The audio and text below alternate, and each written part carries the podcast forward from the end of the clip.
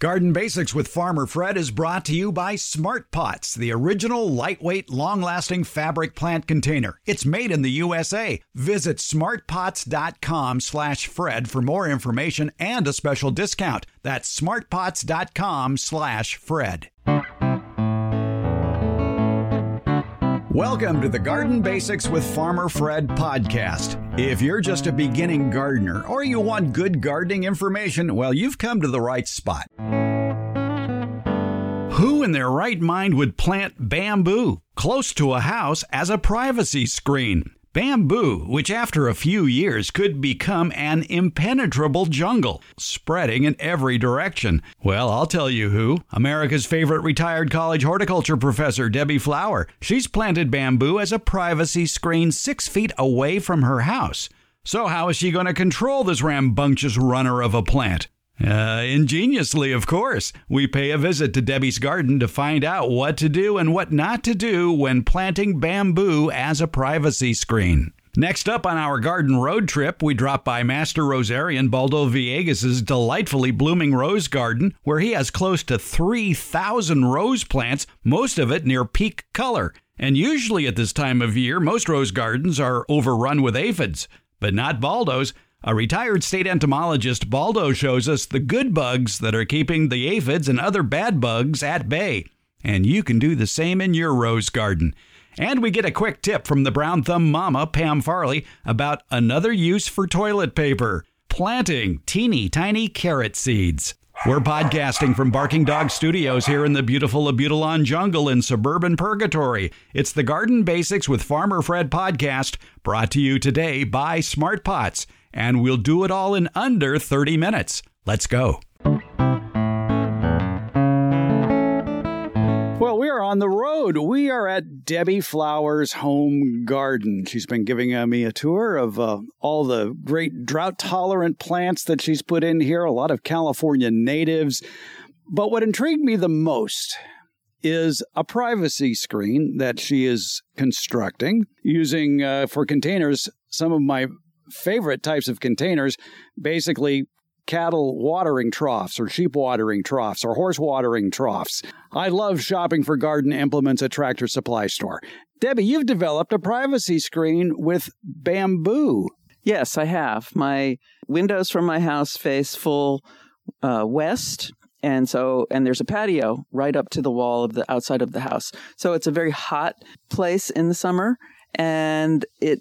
if people are sitting on my patio, they can look through those windows into my house.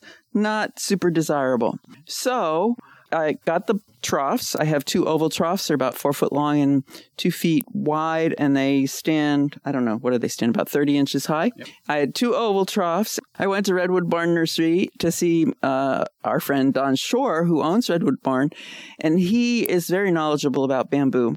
Uh, his nursery's in Davis, and I asked him what would be good to grow in these pots to create a privacy screen and a little bit of a shade on the side of my house. And he suggested golden bamboo.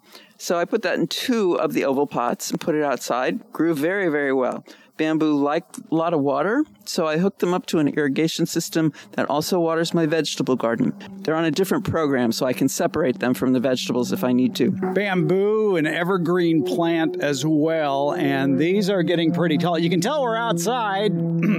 I think we're on the uh, landing pattern for Mather Air Force Base. Not Mather, McClellan, and there's lots of. Uh, I know there's lots of fire planes that come out of McClellan. So yes, we do get plane noise here fine.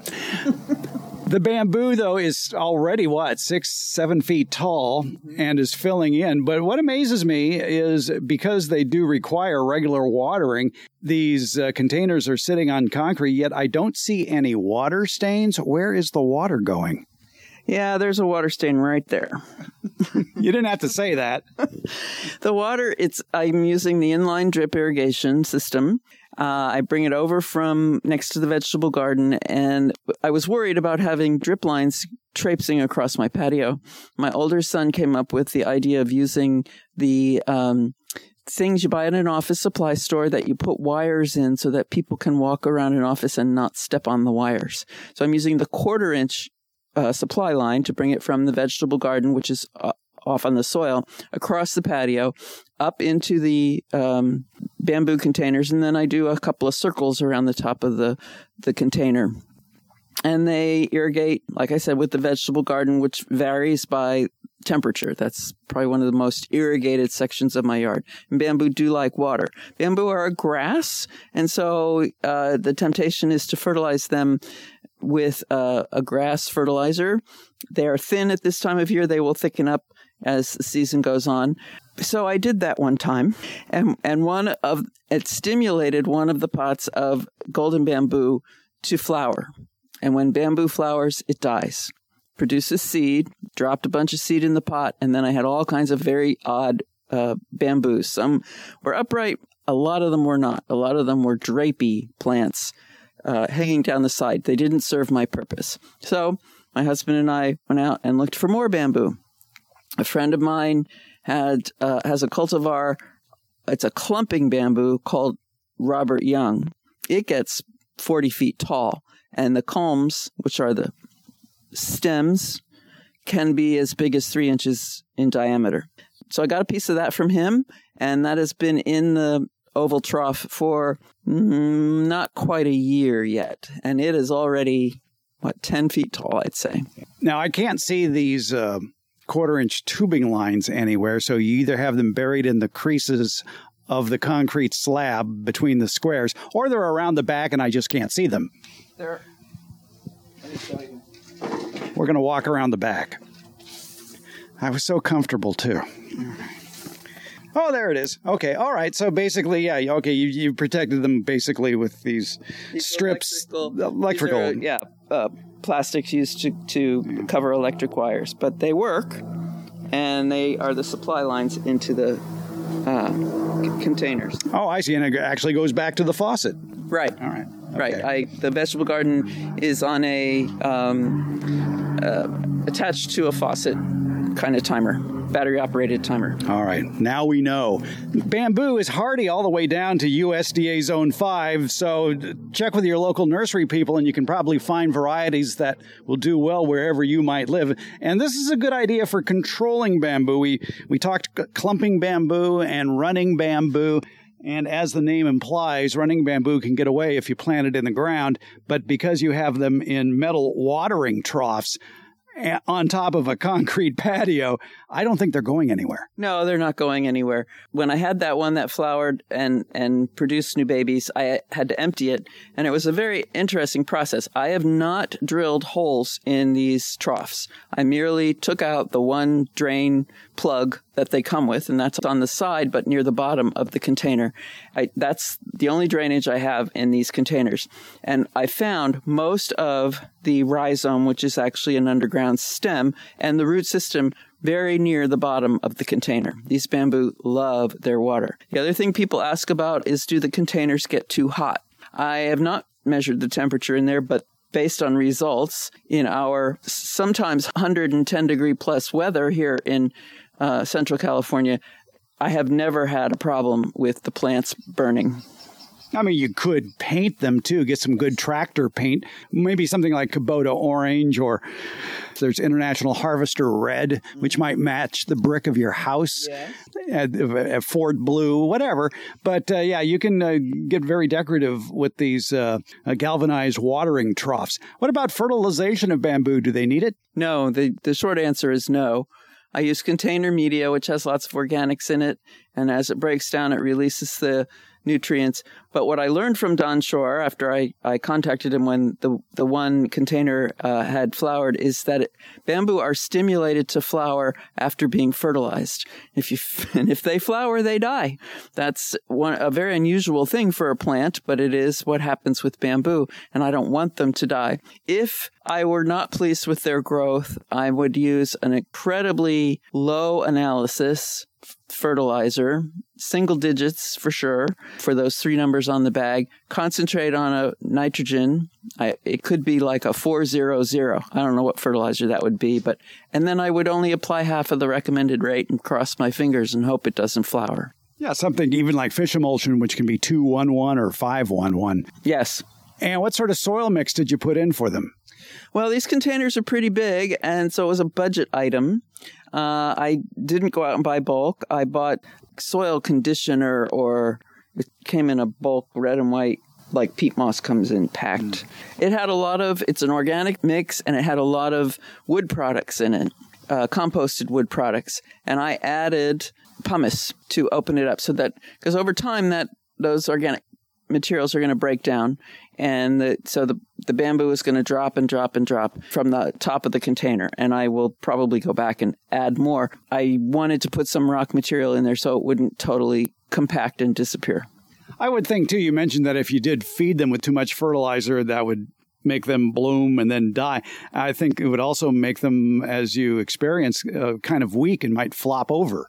Right. Fast growth could lead to that. People use bamboo in the garden. It's, it makes great stakes. One thing to know is that you have to wait until that culm dies to harvest it and use it in the garden. If you take the green ones, the ones that still have green leaves on them, they just sort of flop over and, and degrade. Well, you have followed the first rule of landscape design when creating a privacy screen. The area you want to keep private will be more successful for privacy the closer you plant it to the area that you want kept private.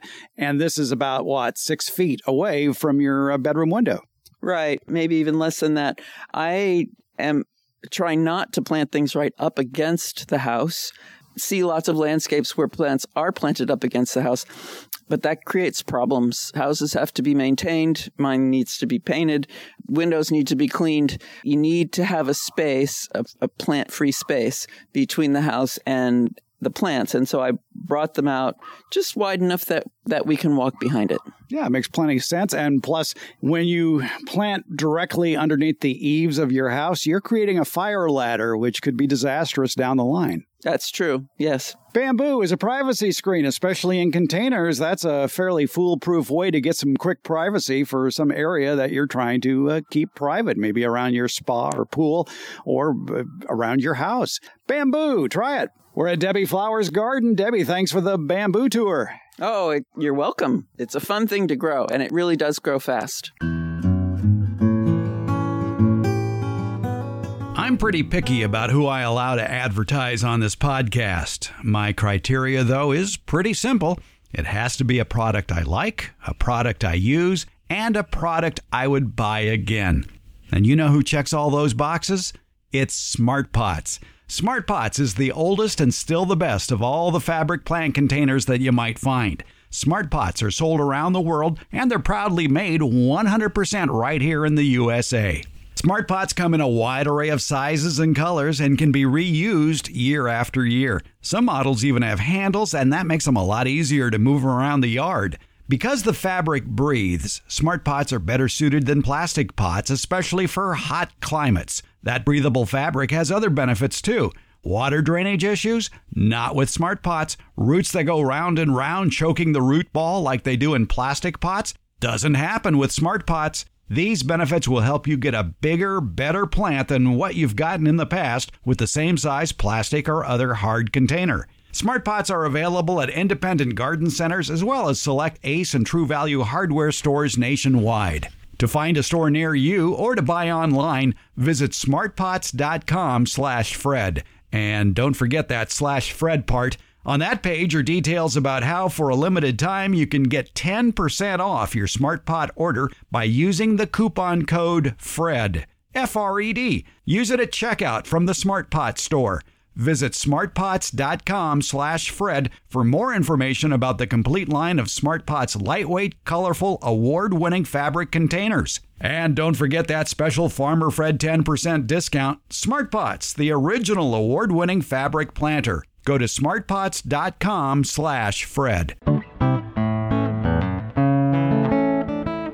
When your roses start to bloom, especially in springtime, you know what else is uh, blooming in spring are aphids. And aphids love new rose growth. So, what should you reach for? What should you do, if anything, to control those aphids? We're with retired state entomologist and master rosarian Baldo Villegas and Baldo, I get the idea that when you spot aphids on a rose because you have 2,500 or 3,000 roses, uh, you just say, well, maybe there'll be somebody else to take care of this issue. A month ago, I was going through my garden and I saw tons and tons of aphids. And at that time, I was going, well, should I spray? Should I not? I don't spray because it would take me several hours to spray my garden. But I started seeing a lot of beneficial insects, such as three species of lady beetles. So then I said, ah, we have the uh, you, we have the beneficials here. I also saw my first uh, soldier beetle. So when I see the first soldier beetle, I know that, that the aphids are history, because between uh, the lady beetles and the soldier beetles, they will control the aphids literally hundred percent. Now I don't spray my uh, I don't spray my roses. So my garden is uh, is literally spray free, and it's been stay free for over ten years. Well, that's because you've been cultivating this population of beneficials. Correct, and I have a lot of a lot of other things uh, besides uh, roses that will attract the insects and keep them here. For instance, uh, in the back forty, I have a lot of grasses that just grow. I let them grow, and then a month ago, I saw huge populations of seven-spotted lady beetles overwintering in the bases of those grasses. So I let them be, and that's what gave me the idea that uh, maybe in a month's time, the uh, aphids will be totally controlled. Here I am. My rose garden is going to be in full bloom this weekend through the next two weeks, and um, I dare anybody to find aphids in my garden. I was looking hard and I didn't see any. I go, wow, this is pretty good considering some of the gardens I've been seeing lately. And there have been a lot of garden tours lately. And so I've been sniffing around people's backyards and I'm thinking, gee, you'd think with a garden tour coming, they'd clean the aphids off the roses, but but no. So for people who haven't built the Good Bug Hotel yet, and by the way, uh, in today's show notes, we'll have a list of the plants that attract beneficial insects. For those people who haven't built the Good Bug Hotel yet, what is a, a, a non-toxic strategy for controlling aphids on roses? Because they love those those buds, those new buds. Yes, well, you know, it's always a good uh, thing to have a variety of plants in your garden, not just roses, but a lot of uh, other plants that will attract the beneficials. The beneficials love uh, simple flowers that have readily accessible uh, stamens and nectaries, uh, so they can get uh, they can get the um, uh, the sugars that they need for energy, and the pollen that they use for egg production. So uh, if you have a lot of uh, simple flowers, you know, I have a lot of uh, single petal roses that I love, and I have them because of they attract a lot of beneficial insects. In your estimation, what are the best single petaled roses to attract the beneficial insects eh, to your yard? Because all gardening is local, all bugs are local, but in your case, what are those single petaled roses that really do serve as the good bug hotel? Always I get roses that produce a lot of flowers. Sally Holmes, for instance, is is a fantastic low petal uh, rose that you can in, you can use in your garden. It's also very disease um, uh, resistant. Looks fantastic in your garden. Uh, I use a lot of those. I use uh, several of the climbing roses, uh, like Altissimo, uh, Lyda Rose, Fourth of July. Um, those type of roses that um, have low petal counts and uh, they look great in your garden. I have a fantastic variety of um, uh, single petal roses that um, that also help me in um, in in the garden. I, I, like it that when your phone goes off, it's the sound of a bug. it reminds me of crickets. Makes perfect sense. Now, another aphid control strategy, too, if you only have one or two roses and you haven't built up that good bug population yet, would be a, a spray of water. Yes, um, but I always look for the beneficials first if you don't have if you don't see any beneficial insects, then uh, go go to different strategies such as uh, uh, jet of waters that uh, you can uh, blast the heck out of your uh, aphids. or or some of the other insects off of the um, off of the tips of your roses. You can also squish them, and i have been known to be a bug squisher. Yes, you have. Yes, you're you're a famous bug squisher. How about the placement of the rose itself? We always say the right plant in the right place. if a rose is in the wrong place, if it's getting too much shade or there are issues with watering or some other issue, can that attract aphids? I don't know about that. So it's not the case of the rose no. screaming for help and the aphids no, are the first no, to hear I it. I think uh, it has to do with shade or full sun.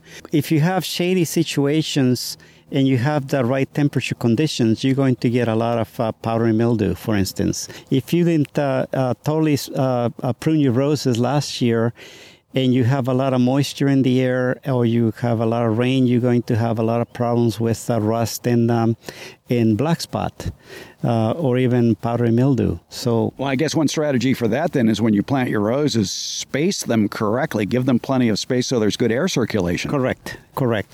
And then the other thing is um, don't plant right under a, uh, a shade tree because um, you're inviting a lot of caterpillars to to yes. come to your garden from especially at this time of the year uh, up in the foothills. Uh, they're probably seeing an avalanche of um, caterpillars come down from from the tips of the uh, of the trees and then they come down in anything that's green on the on the underside. In my garden i um, i planted my garden in full sun as much as possible also away from uh, trees because my main problem in my other house was uh, leaf rollers in the month of uh, late April and uh, uh May in uh, into May.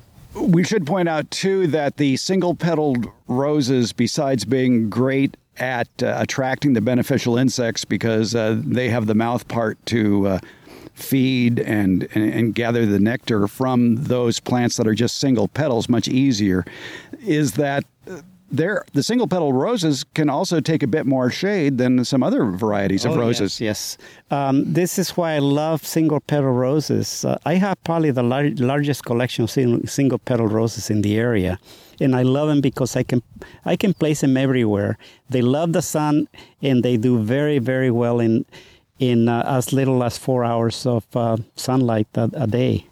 So, if you're looking to attract beneficial insects to your yard it's kind of hard to go wrong with roses. They're pretty, of course, but they're they also serve as a magnet for those garden good guys. Yes, yeah, especially single petal roses. Baldo Villegas, retired state entomologist, master rosarian. Uh, thanks for uh, killing our aphids for us. Thank you. Thank you, beneficials.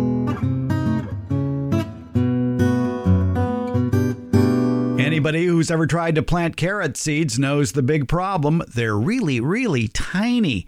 How can you get carrot seeds separated? Well, you may have to use your kids. Today's quick tip comes from the brown thumb mama, Pam Farley, with a good idea on using carrot seeds, toilet paper, and your kids. So, something that I like to do to make it easier on the kids to plant the carrot seeds, because otherwise you're just going to have a big old jumble of seeds, is to lay out two or three squares of toilet paper, mist it with a couple of spritzes of water, and then plop seeds on the toilet paper, let that dry, and then place that in the garden. Mm. It's hmm. kind of like homemade seed tape. How far apart do you space the seeds on the toilet paper? I usually do five per square. You could probably do them closer than that, but that's that's easy for the kids to count and see. And they have smaller fingers too, so they can more easily move the little seeds around. This is true. Yeah, uh, that's the first time I think I've ever talked about carrots and toilet paper in the same sentence.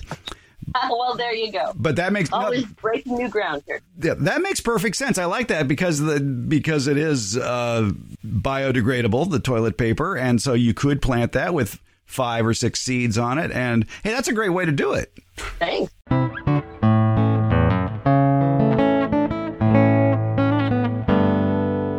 Basics with Farmer Fred podcast has a lot of information posted at each episode in the show notes.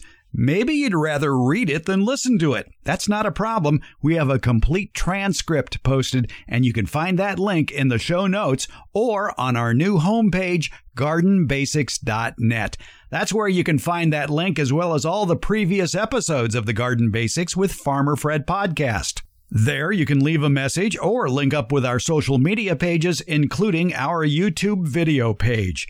And at gardenbasics.net, click on the tab at the top of the page to read the Garden Basics Beyond Basics newsletter. And that usually has a bonus podcast attached to it. Plus, in the show notes, there are links to any products or books mentioned during the show and other helpful links for even more information. Plus, you can just listen to the portions of the show that interest you. It's been divided into easily accessible chapters. Want to leave us a question? Again, check the links at gardenbasics.net. And when you click on any episode at gardenbasics.net, you're going to find a link to SpeakPipe, where you can leave us an audio question without making a phone call or go to them directly, speakpipe.com slash gardenbasics. You want to call us? We have that number posted at gardenbasics.net. Spoiler alert, it's 916 292 8964, 916 292 8964. Email? Sure, send it along with your pictures to fred at farmerfred.com. Or again, go to gardenbasics.net to get that link. And if you send us a question, be sure to tell us where you're gardening because, as I am fond of saying, all gardening is local. Find it all at gardenbasics.net. Garden Basics with Farmer Fred comes out every Tuesday and Friday, and it's brought to you by Smart Pots and Dave Wilson Nursery. Garden Basics, it's available wherever podcasts are handed out. For more information about the podcast, visit our website, gardenbasics.net, and that's where you can find out about the free Garden Basics newsletter, Beyond the Basics. And thank you so much for listening.